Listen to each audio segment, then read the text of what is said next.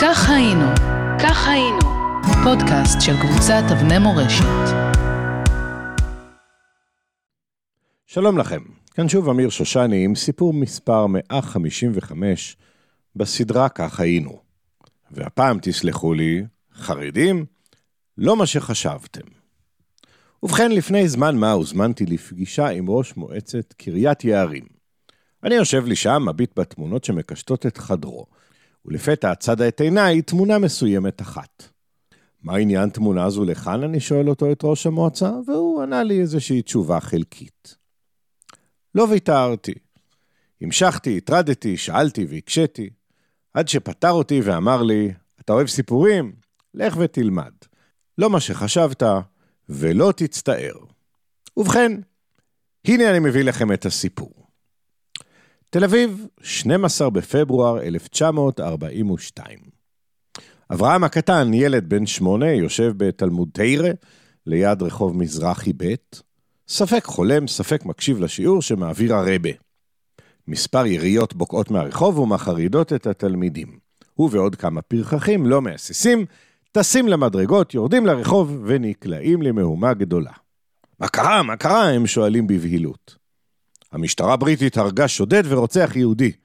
באה התשובה ממתגודדים אחרים. הפרחחים אה, סובבים לאסוף עוד כמה פרטים, אבל לילד אברהם המבוהל זה מספיק. הוא שב לכיתה, נתבע לתת פרטים לאלו שלא העזו להמרות את פי הרבה ולצאת החוצה, הוא מדקלם את הסקופ שאסף לאמור, המשטרה הבריטית הרגה שודד ורוצח יהודי. רחש בחש עובר בכיתה, אבל הרבה, לימים אגב הוא יהיה הרב הראשי של תל אביב, לא מצליח להתאפק וזועק. אבריימל! לא רוצח ולא שודד יהודי הם הרגו, הם רצחו גיבור יהודי בעל מסירות נפש. הס מושלך בכיתה, ואברהם, אבריימל, נבוך. רוצח או גיבור? שודד או בעל מסירות נפש? כאן המקום לגלות לכם שאותו רוצח או גיבור, שודד או בעל מסירות נפש, היה לו אחר מאשר אברהם שטרן, ואת המסקנות שהסיק אז הילד אבריימל, אוורר הגבר אברהם אחרי 66 שנים, לאמור, לא כל מה שהגדולים אומרים היא אמת, ולא כל מה שהרוב חושב הוא בהכרח צודק ונכון. חמש שנים עברו, ואברהם בן ה-13 השלים את לימודיו בתלמוד תורה ועבר ללמוד במכינה של ישיבת חברון בירושלים, כשאישיותו הנערית עוד מושפעת מהאירוע שחווה בגיל שמונה. במובן זה, המכינה הישיבתית בה למד נתפרה בדיוק למידותיו. פרנסי הישיבה, שנשארו בחיים, עוד זכו היטב את הלקח המר שהם למדו 18 שנים קודם, כאשר 40% מנרצחי פרעות חברון שם הייתה אז ממוקמת הישיבה שלהם, היו תלמידי הישיבה. הפרנסים אמנם לא עודדו את תלמידי הישיבה לעסוק בדבר שאינו לימוד תורה הארדקור, אבל נראה כי במידה מסוימת הם העדיפו, כמו שאומרים, לעצום עין בלתי מכוונת כנגד הפעילות הזו. עובדה זו אפשרה לנער אברהם, שקצת שיקר לגבי גילו האמיתי, להתקבל כחבר מן המניין במחתרת לח"י. מטעמי סודיות ומידור לא הייתה לו אמנם תמונה מלאה לגבי מספר חבריו החרדים שהיו איתו במחתרת, אולם לימים יטענו יודעי דבר כי רבים מאוד נהגו כמוהו. למען הדיוק, כמעט עשרה אחוז מחברי הלח"י באותה עת היו חרדים שהתאמנו ליום פקודה. שלא לדבר על מחתרות אחרות שגם הן נהנו מנוכחות לא מבוטלת של בעלי אותה השקפת עולם. כמו חברים אחרים מאותו מגזר, עסק גם אברהם בהתאם לגילו, אה, בהדבקת כרוזים, בהעברת חומרי חבלה, רימונים וכלי נשק, כשכולם מנצלים עד תום את העובדה שבחור חרדי שנחפז לבית הכנסת עטוף במעיל כפות ארוך ושחור, שתחתיו כמובן מוסלק כל טוב, הוא אנטי-type מובהק של חבר מחתרת.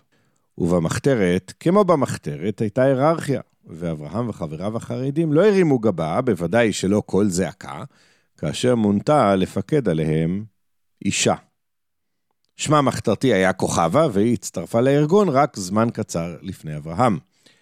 אלא שבניגוד לו, היא כבר הספיקה להיעצר, לשבת בכלא לנשים בבית לחם, להשתחרר משם ולהפוך חובשת קרבית.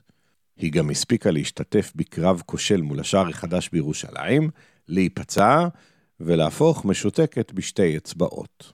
מה שלא עשה לה הכלא, עשתה לה פציעתה, שהביאה אותה להיות במעמד של כ"ל, כושר אה, לקוי. לדאבון ליבה היא נשלחה מחזית הקרבות הירושלמית אל המפקדה הראשית של מחתרת הלח"י בירושלים, שנמצאה אז ברחוב אלקלעי 9 עד 10 בשכונת טלביה. מדינת ישראל כבר הוקמה, המחתרות והפלמ"ח כבר צוו להתפרק מנשקם, ורק בירושלים, שהייתה אמורה להיות מחוץ לגבולות המדינה הצעירה, הוסיפו האצ"ל והלח"י להתקיים ולבעוט. כעת, מפעם לפעם, ובפרט בעת האחרונה לצערנו, אנו נתקלים בשירים או דברי הגות שכותבים חיילים זמן קצר לפני מותם. כאילו חזו את העומד להתרחש. ובכן, כוכבה כנראה לא חזתה את מותה, אבל מתברר שהיא התכוננה אליו. כך היא כותבת ב-24 ליולי 1948. רבים מאוד קוראים לי משוגע. פורש, הלוחם בלי פקודה. אך את הפקודה הן קיבלתי ממך, הלוחם העברי מלפני אלפיים שנה. אם אני פה נופל בשדמות יהודה, נופל והנשק מידי לא הורפא, יתערב נא דמי הטהור בדמך, הלוחם העברי מלפני אלפיים שנה. למחרת, ב-25 ליולי 1948, התייצבו במחנה דרור חברי מחתרת על מנת להצטייד בנשק ותחמושת. כוכבה, שהייתה מחסנאית הנשק, חילקה לכל אחד ואחד את כלי הנשק שהוקצה לו, והפנתה אותו אל הארגז בכניסה על מנת לקחת לו משם ריבעון או שניים. ופתאום, בום. מרים פריד היא כוכבה, דוד שניבייס הוא זמיר, לאה פריזנט היא אריאלה, אביסף קרבני הוא עוזי, ובנימין שלום הוא מיכאל, נהרגו במקום. אה, אתם רוצים לדעת מה התמונה שהחלה את הסיפור, נכון? ובכן, זו הייתה תמונתו של הילד אבריימל, שגדל להיות חבר הכנסת אברהם רביץ, והוא היה אביו של ראש המועצה באותה עת. כמו שאמרתי, חרדים? לא מה שחשבנו. כך היינו, כך היינו, פודקאסט של קבוצת אבני מורשת.